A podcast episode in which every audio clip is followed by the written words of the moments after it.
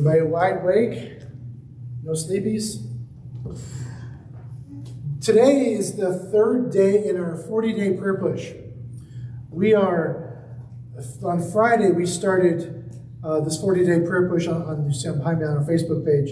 And if uh, I know several of you have already joined and become part of it, if you have not yet joined and you still and you want to become part of what we're doing, it's not too late. You can become a part of what we're doing. Hey, how you doing, buddy? He wants to come preach for me, doesn't he? If you want to become part of what we are doing uh, with this 40 day prayer push, it is not too late. You can simply go to the website up here on the screen behind me, facebook.com slash groups slash grace life 40 days. And you can sign up, you can join right there, and we will, uh, I'll add, make sure you get added. If you're not on Facebook, like I know several of you, or maybe you have a Facebook account, but you rarely check it, that's okay too. Uh, let me know, and I can send you a PDF of what we're doing each day. You'll just miss the prompts during the day as well. The, the, Regina's put up a couple other prompts that come out like at noon and then one in the evening as well, just to kind of remind us to get back, stay, make sure we are in the mood of prayer throughout our day. Uh, it's an exciting time we've been going through. So please see me afterwards or send me an email to let me know if you are uh, part of our Facebook page right now. If you're watching online, uh, there should be a link on there to be, for you to be able to go and to join with what we're doing if you've not already joined. It's been a good time. We talked about the holiness of God the first day. We've been going through the uh, uh, Lord's Prayer. Uh, Our Father in heaven, hallowed be your name, His holiness. And then yesterday we talked about your kingdom come. Your kingdom come, your kingdom come here on earth. Let us be a part of what you're doing. And today is all about your will be done. So, God, we want your will to be done in us and through us in this world. And let us be a part of what you are trying and attempting to do around this country and around this world. So it's exciting times. We want to, not just as a lead up to the election, but to make sure that we, as the body of Christ, are giving our hearts and looking toward what God wants us to do. Revival starts here. If we want to make a true impact in this world, if we want to make an impact on what God is trying to do here at Thornton and here in Denver and around this world, it starts with us as the body of Christ. We've got to make sure our hearts are right, our minds are right, that our focus is correct. And then from there, God uses us to go out and reach the world around us. With that said, we're going to, if you have your Bibles this morning, open up to the book of Hebrews. We're going to continue our series in the book of Hebrews this morning. We've been discussing how Jesus is greater, greater than all that's going on around us. He's greater than our problems, He's greater than our insecurities, He's greater than our joys. Remember, we started off, he's greater than Moses, he's greater than the law, he's greater than the prophets who came of old, he's greater than all these things. He's greater last week. He's greater than Melchizedek. I'm like, who is Melchizedek? Well, if you were here last week, you learned who Melchizedek was and why Jesus is the greater Melchizedek. Today, we're gonna, it's the author of Hebrew, Hebrews takes a little diversion. He kind of gets off of this thing that Jesus is greater, lifting up all these things that Jesus is greater than. He says, I want to talk to you about your maturity, or really the lack thereof. To the people he's writing to, he says, What is your problem? Now, all of us have immaturity in our lives. I'm waiting for all the wives to elbow your husbands. Immaturity is sitting right next to you many times, right? It seems like women always grow up real fast, and guys, we never grow. We always just want to stay young. We want to have fun. And it's like, Really, honey, when are you ever going to grow up? Never. I'm just like Peter Pan. I'm never going to grow up. We encourage our kids. When are you going to stop acting like a kid? Well, I am a kid, right? I'm 12 years old. I'm 10 years old. I'm 9 years old. When you, it's like, when are you ever going to stop making those childlike mistakes? Uh, probably when they become more mature, when they become more like adults. What would it look like if we as adults, what would it look like if we behave like toddlers. If we made the same immature mistakes as toddlers do. Well, I found a great example of that. Let's play it, see what happens. What does it look like?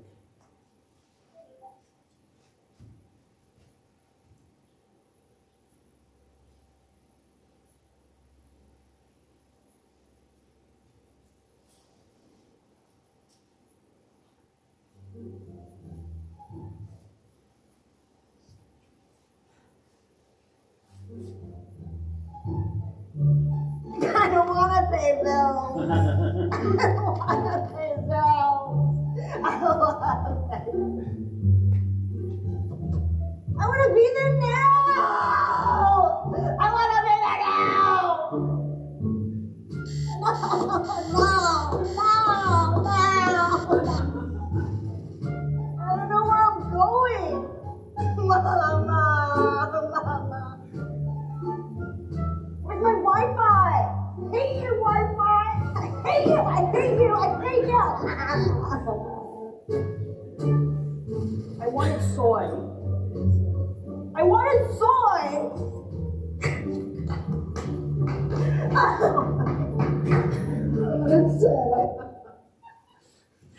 last one, they had a hidden camera in there, so the other people in the coffee shop had no clue what was going on.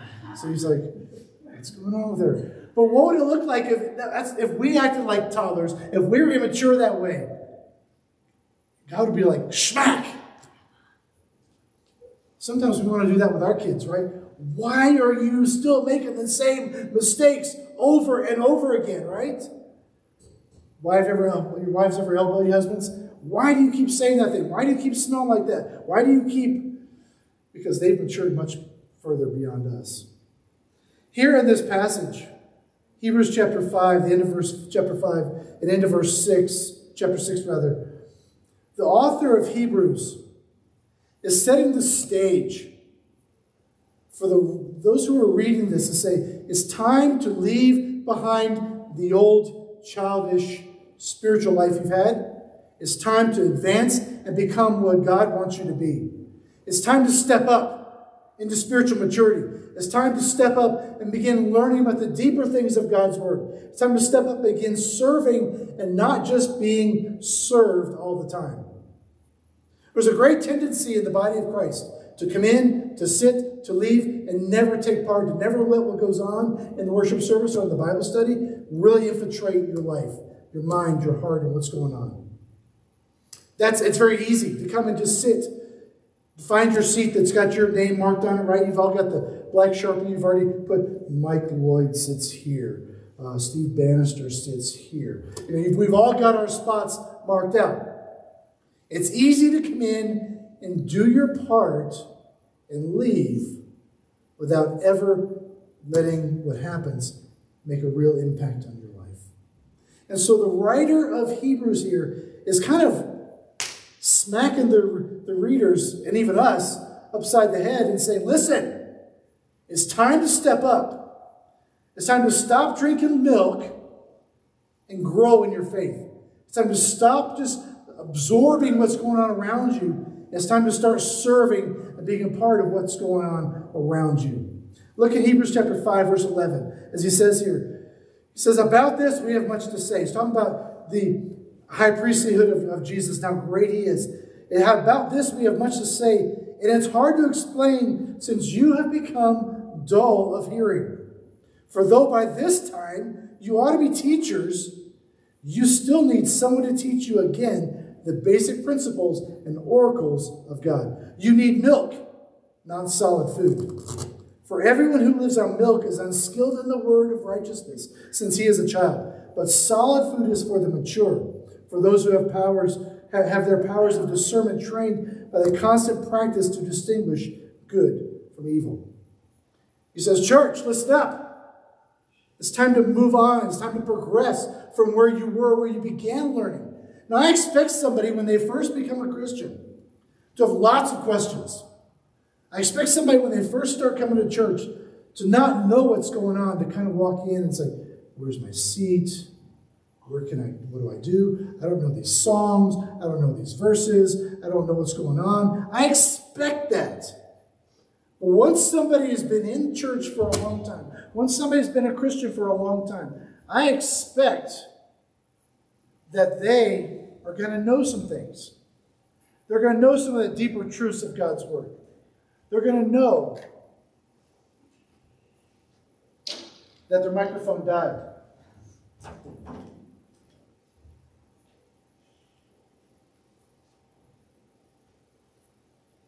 They're going to know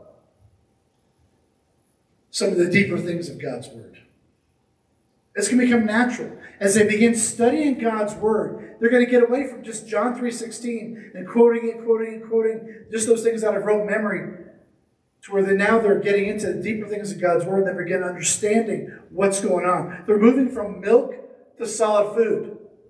They're moving from the stage one creamed oatmeal and peas and the, the sweet potatoes. My granddaughter, she's nine months old now, I guess. And a few months ago, my daughter started feeding her stage one food, right? And the very first time, it's like you take that spoon, you put it in the baby's mouth, just the tongue, I don't, what is this? Where's my milk? Where's my, she's trying to help her progress from stage, from milk to stage one. And then eventually from stage one to stage two. And then stage three to steak. You know, that, that that's where we are. Well, that's steak. That medium rare, braised, a little grilled on top, a little spice on it. It's good stuff. But the writer here is saying, for some of you, you're still stuck on stage one. For some of you, you're still stuck on the milk because you've never progressed beyond the very basic elemental teachings of God's Word. You're happy, you're satisfied with the very basic things. Verse 12, he says, you ought to be teachers by this time, right? Says you ought to be the ones out there teaching children's church. You ought to be the ones out there volunteering. You ought to be the ones leading small groups. You ought to be the ones leading ministry groups to go out into our community. You ought to be that person. But you're not. You're satisfied with John 3:16. That's a great verse. Don't get me wrong. That is a great, powerful verse. But there's so much more to learn about God and His plan for us that John 3.16 does not teach. Amen. Sunday nights we've been going through a whole discussion on creation, evolution, and learning, okay, God put these verses in, in Genesis for a reason. Why is that there? What can we learn from Genesis about who God's character, about who He is, and His plan for us? The world has tried to corrupt that message. The world has tried to corrupt that whole discussion to get people thinking off as, as they begin thinking wrongly about the whole creation evolution debate. They have this wrong idea of who God is. And so we're trying to bring it back to what the Bible says. To look at the world and look at the Bible through biblical lenses, not through the world's lenses. To get beyond just the basics, to dig deep. Because we need milk, not solid. Food. Milk was great when I was seven and eight and nine as I was learning. Who is God? Who is Jesus? What did he do for me? Why did he die for me? And learning the basic stories of Scripture. But as I progressed and as I grew, in as I grew up and aged as a person, I began wanting to know more about who God is, about his character. And not just about, yes, he saved me, but why did he save me? What is the message that's in God's Word? What is His plan? What is the message from Genesis to Revelation? Why is there one theme throughout all of Scripture? And what is that theme? And how does it relate to me? And how do I apply that to my life? And as now that I'm 51 years old, how do I apply that to my daily life? That's what the writer is saying. See, remember the Hebrews was written somewhere before AD 70. We know that because there's no reference made to the destruction of Jerusalem or the temple or the, the, the torn down temple that Rome destroyed in Jerusalem at that time, AD 70. And so this is pretty early, within about 20, 30 years after the resurrection of Jesus. And already those in the church were getting complacent. Already they were getting complacent. There was persecution they were going through. There's frustration of how, trying to figure out how they live their faith in this Roman world. And they're letting their faith become stagnated because they're going back again to the old life. By default, it's easy to fall back into sin. By default, it's easy to get back into that old life and to ignore the principles and the truths of Scripture. In essence, they were just still spiritual infants. The author of Hebrews is like, What is your problem? Smack. Don't you see? You need to progress. You need to grow. You need to learn about God's Word. Learn about how He wants to impact your life right here right now so that you can go out and impact the world around you. They were still eating mush. It was time for them to move on to steak. So that was the diagnosis that they were lacking in, in maturity, that they had a problem. Now we got three prescriptions today. We're talking about three different prescriptions that the author gives to these the early church. First one's here in chapter 6, verse 1, that they need to choose intimacy over infancy. They need to choose intimacy with Christ, intimacy with the God of the universe, over the infancy that's so prevalent and is just easy to fall back into. Look what he says here in chapter 6, verse 1 through 3. He says, Therefore, let us leave the elementary doctrine of Christ and go on to maturity, not laying again a foundation of repentance from dead works and of faith toward God, and of instruction about the washings of laying on hands and resurrection of the dead and eternal judgment. This we will do if time permits. He says you need to move beyond these elemental teachings. Go from what you just learned from the very basics about the basic stories in God's Word. Dig deep into those stories. Now, why is that story there? Here's the parable. It's nice having a little parable there on top. What is the deep meaning behind that parable? And how does it apply to me in my life right here, right now, in 21st century Denver, Colorado? It says you leave behind the doctrine, not that you're leaving behind the doctrine of Christ, but you're understanding his character. Dig deep to understand his character.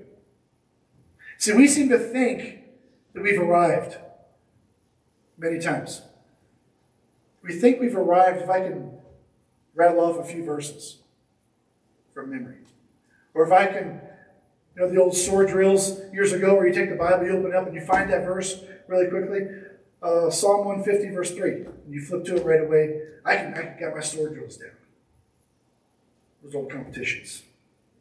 We think we've arrived if we show up on Sunday morning before church starts. We think we've arrived if people recognize my name because I'm there all the time. But here the author is saying, you've not arrived because you're still stuck with the very basic teachings of God's Word. See, spiritual immaturity, this is what the author is trying to get across. Spiritual immaturity ultimately, ultimately leads to bad doctrine and bad practice, which could ultimately lead to someone leaving the faith. How many people do we know? They go to church for a long time, and then all of a sudden they get upset. Somebody sat in their seat. Somebody knocked over their coffee. Somebody offended them for something. They sang the wrong song on Sunday morning, or somebody didn't say, Ask me how I was doing this week. We let those little offenses drive a wedge between us and our relationship with our church, and we leave. It happens all the time. We are the nation of the easily offended, right? We get offended so easily. A pastor wears a tie, and a pastor doesn't wear a tie. Pastor's wife wears slacks, pastor's wife doesn't wear slacks. Preaching out of the wrong translation. Uh, we got the wrong kind of music. It's, I want more hymns. I don't want more hymns. I want more lighting. I want, I want less lighting. I want drums. I don't want drums. Our preferences take precedence over Scripture. How many people have we known to start off strong in their faith or appear to start off strong, but they never progress beyond the elementals, the basics? And ultimately they drift away. Have we moved beyond just a head knowledge of who Christ is? Just an understanding that Jesus is the Son of God and He died for me on the cross? To putting it into practice, putting my faith into practice, because there comes a point, believers, where you have to move from just a knowledge of who God is and who Jesus is to say, I'm going to live out my faith every single day in every aspect of my faith, in every aspect of my life. From work, wherever you work, you shop, you eat, you play, and you live. I'm going to let Christ reign and Christ, Christ is going to be exalted in every area of my life. Because our goal is intimacy with Christ, not staying in infancy. My goal is to make him a part of every part of my life, where I workshop, eat, play, and live, not just Sunday mornings at 10 o'clock. Jesus laid it out this way in Matthew chapter 13. He said, And he told them many things in parables, saying, The sower went out to sow. And as he sowed, he sowed some seeds, on seeds along the path. And the birds came and devoured them. And other seeds fell on rocky ground, and they did not have much soil. And Immediately they sprang up. But since they had no depth of soil, when the sun rose, they were scorched. And since they had no root, they withered. Other seeds fell among the thorns, and the thorns grew up and choked them. And some others fell on good soil and produced grain, some hundredfold, some sixty, some thirty. He who has ears to hear, let him hear. Where is your faith? Where is your faith? Ultimately, all of us, I think, hopefully desire to be the one that falls on the good soil. And you produce some hundredfold, some 60, some 30. You're reproducing yourself. You're reproducing your faith in others. You're bringing others into the church. You're bringing others to faith in Christ, and you're teaching them. And you're teaching them yourself. You're getting involved and engaged in their lives. You see, it's not just enough to walk up to somebody and say, Do you know Jesus is the Son of God? Let me tell you, take them through the Romans road and explain to you how awesome Jesus is, and then just drop them. It is our responsibility if we are here as the body of Christ, if we are here leading people into a relationship with Him, that's part of our, our, our, mission statement, right? We're here, we exist to lead people into a growing relationship with Jesus Christ and then equip them to serve. That's what we are about as a church. We're here to lead people into a growing relationship. I don't introduce them and drop them. That's unfair. Imagine somebody coming into your office and there's absolutely no onboarding plan at all into your company. You, they come in, they're hired the very first day, they have their desk, and they sit there, twiddling their thumbs, because they don't know what to do. They don't know what you know. Somebody comes into your office, there's a plan in place to introduce them to your company. There's a plan in place to introduce them to the people in your company. There's a plan in place to get them engaged and involved in what your company is doing. Whether it's real estate or, or IT or the FAA or Smashburger. There's a plan in place to get people involved and engaged in your company, what you're doing. Same with the Christian faith. We don't introduce people to Jesus and then let, let them grow on their own. Mm. They're babies. They're infants. They're stuck on milk. It's up to us as the more mature believers, right, to bring them along and teach them. Initially, the elemental things, elementary things, then the middle school things, then the high school things, and into college and PhD level things. It's our responsibility. And the church was not doing that. The one that Saul was writing to, they were not doing that. They were satisfied letting people get choked out. They were satisfied bringing people in where they get excited for a short time and then letting them wither away. See, the early church, these Jewish Christians that were being written to, they were undergoing a lot of persecution and temptation in their culture as well. They had a choice to either go back to the sacrificial system in the temple, right? They could have gone back to that and begin offering sacrifices again to stop the criticism of the community around them. Or they could have gone, if they were living in a Gentile city, happily gone up to the incense altar where they have to drop the incense into uh, to make homage to the Roman emperor and acknowledge him as God so they could then go into the market and sell their goods. We don't have that temptation today. Similar but different. We have other temptations. Their temptation was to blend their sacrificial rituals and their Christian life with what was going on around them, to merge the two together as a hybrid, to not stand out to just blend in like camouflage with their culture. And the author says, Stop. That is not what you've been called to do. Seek intimacy with the Creator, not infancy. The second prescription he gives them, he says, Beware of the creeping apostasy. Beware of. Beware of the apostasy that can creep into your life as bad theology and bad doctrine can come on you swiftly and quickly if you're not careful.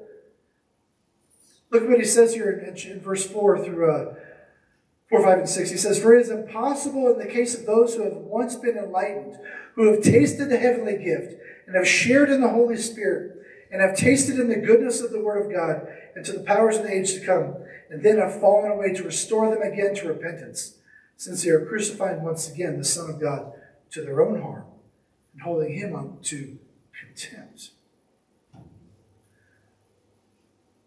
These people who come in and they've tasted the truth of the gospel, they've tasted it, they've experienced it, and then walk away. He says, How hard is it for them to come back? They've given up. They're, they've lost faith now in, in, in the body of Christ. We all know people who come to church for a while and they walk away because something happened and for them to come back again is really, really hard. Because they have to swallow their pride to get back into the body of Christ. Even if it's going to a totally different church, right? Even if it means going to a totally different church, they still have to swallow their pride because somebody in that other church may know the story about why, why they left Church A. But it's so vitally important that we stay connected who are these people? What are they like? Those who, this author says, they've tasted the truth of the gospel. It says they were enlightened in the truth, right? They had an awareness of new life and forgiveness. These are the key words there in the passage. They were enlightened in the truth. It's awareness of what God has done for them. It says they tasted the heavenly gift, right? They tasted it. They just a touch. When we first moved overseas, and we were in Korea for the first time. We were not fans of kimchi.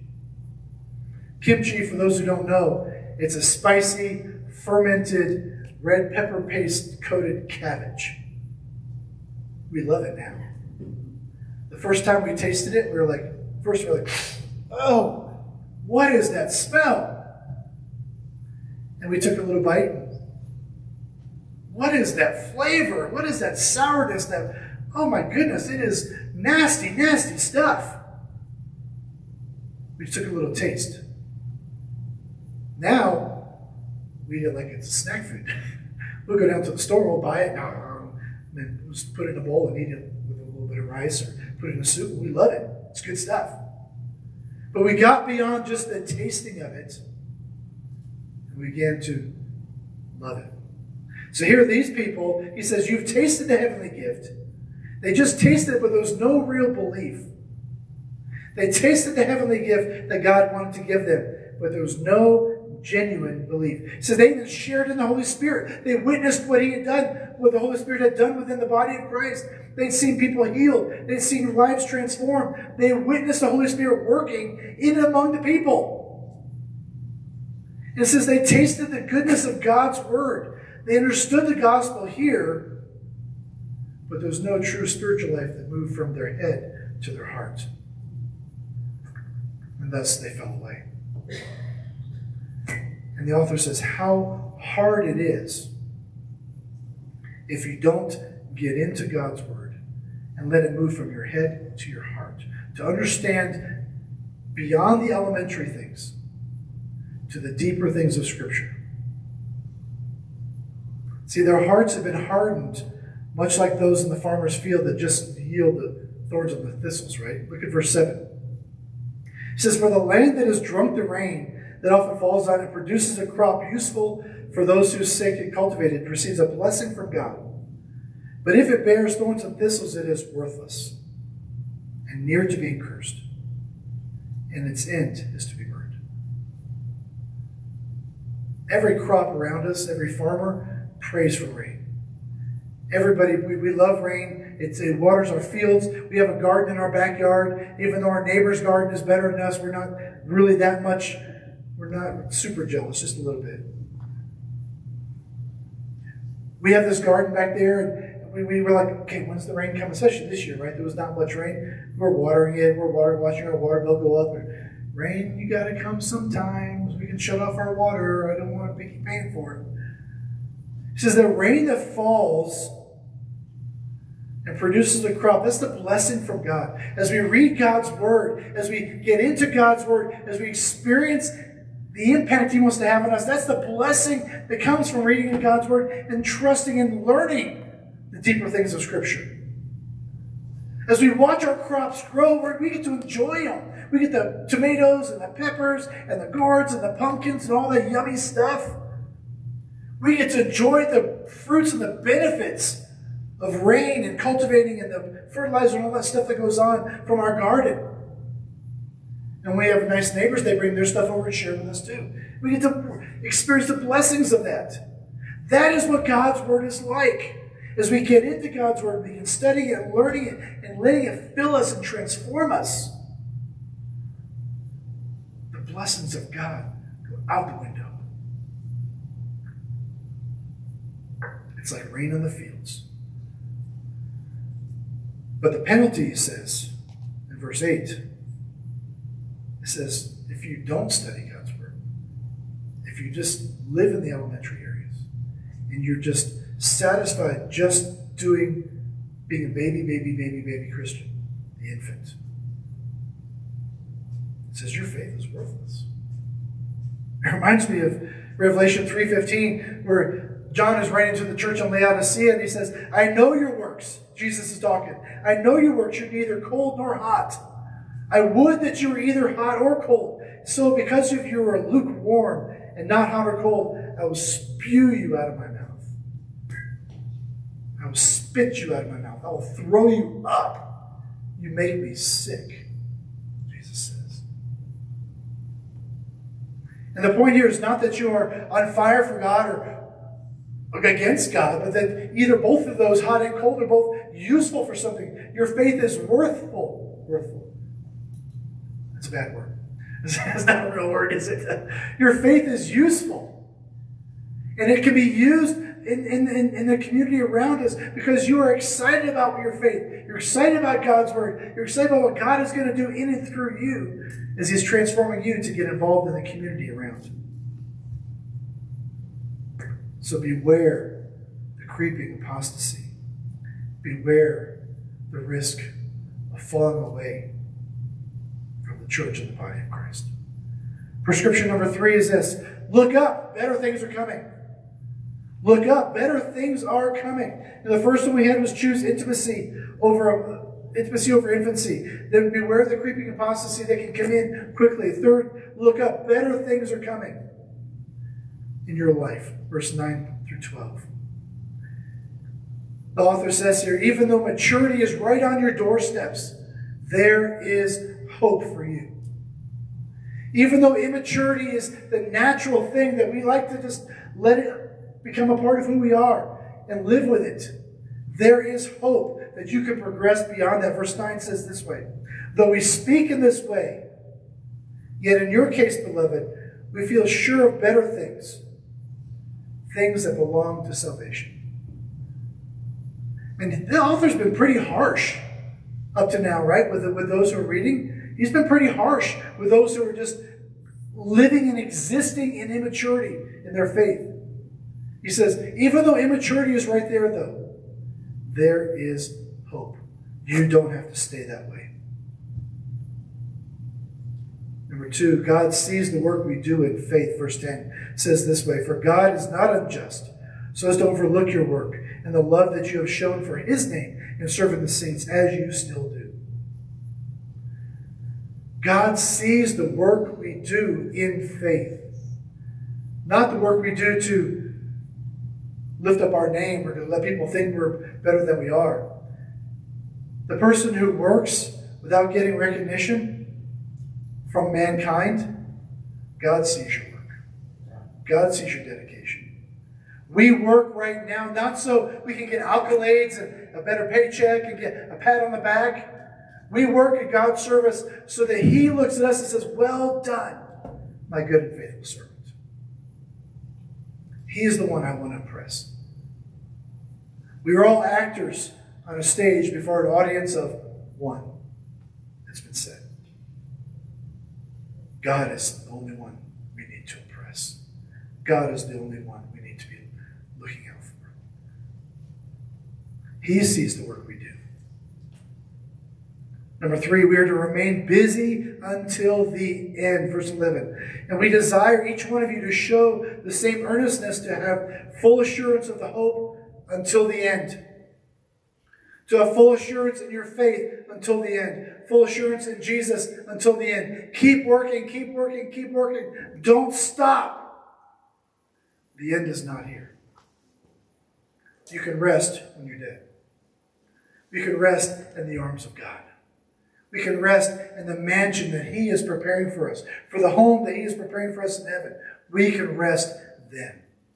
Do we get tired now? Do we get frustrated and want to just lay down now? Of course. We all do. We're all human. But we can't give up on our faith. We can't give up on the work that He's called us to do. Because He's got something great in store for all of us in the future. Remain busy until the end. And verse 12 kind of goes along with that. He says, So that you may not be sluggish, but imitators of those who through faith and patience inherit the promises. Fight off spiritual laziness. Imitate those who persevere in their faith in the promises of God. One of the things that we like to do as a family is we like to read stories of missionaries who have gone out and who've worked in the past. We read their stories and we see how they've worked. And it makes us feel really guilty because we're like, man, I'm not like that person. I'm not like Hudson Taylor. I'm not like Jim uh, Elliot, who died down in, in South America. These great men and women of the faith. Gladys Aylward, who rescued over a hundred children and walked them hundreds of miles across China to get, to get them rescued by the Allies. And adopted, I don't know how many of them her own. Teaching them about the deeper things of Christ. How God used these men and women. And not just the missionaries. Look across, we, we look at Billy Graham and Franklin Graham and some of these other preachers, even in our country. It's like, oh man, I could never be like that. Why not? Why could your faith not be as strong as theirs? Only you're holding yourself back because you're you're lazy. We're all I'm lazy. I would much rather sit home and watch TV or something than get in my Bible sometimes. Many times. I am lazy in my faith. Many times. I know the good I need to do, and yet I don't do it. And yet the things I don't need, I don't do, want to do, those are things I do do, Paul says. And I agree, that is me.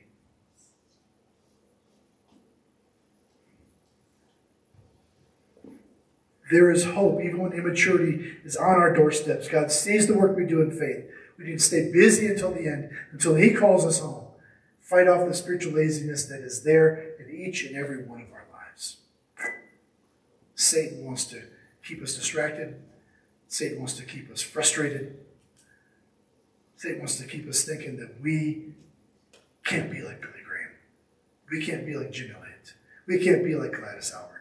We can't be like these heroes of the faith. We're going to get to Hebrews chapter 11 in a, in a few weeks, and we're going to read about all these men and women of the faith as we study them and look at their lives and be like, God, I can't do it on my own. I can't do it. But with Christ empowering us and pushing us and becoming a part of what we're doing, we can have just as strong faith as those men and women who have gone on before. Have you bow your heads and close your eyes just for a minute this morning as we close up and as we as Karis comes to lead us in a final song. Have you ask? Let me ask you a quick question. Where's your faith this morning? Where's your faith this morning? Are you excited about the deeper things of God's Word? Or are you satisfied just knowing John 3.16? Has God talked to you about engaging and getting involved in a ministry around either in our church or outside of our church and involved in somebody's life? And yet the issues of life around us have gotten in the way and we've become lazy. Allow life to take precedence. Confess that to God this morning. It's okay, we've all been there. Confess it to God this morning. Say, God, yeah, I've been lazy. I've been letting the cares of the world overshadow my faith. I need to stop. Just confess that to Him right now.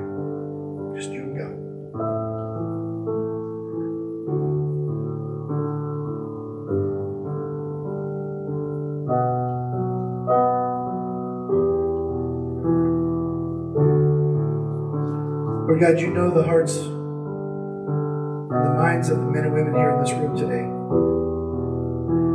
The call today is to stop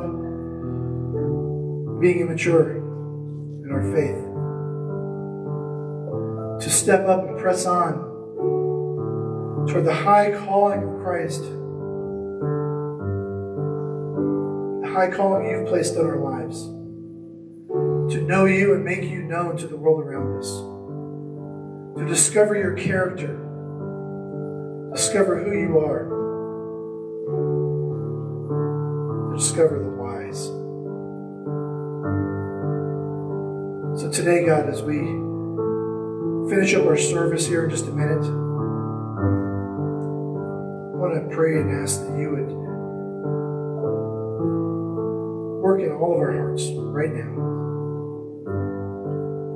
show us an area in our lives that needs to be given over to you, one that's a distraction to our growing in our faith. Maybe it's football, maybe it's Netflix, maybe it's going hiking, it's our job. What is that distraction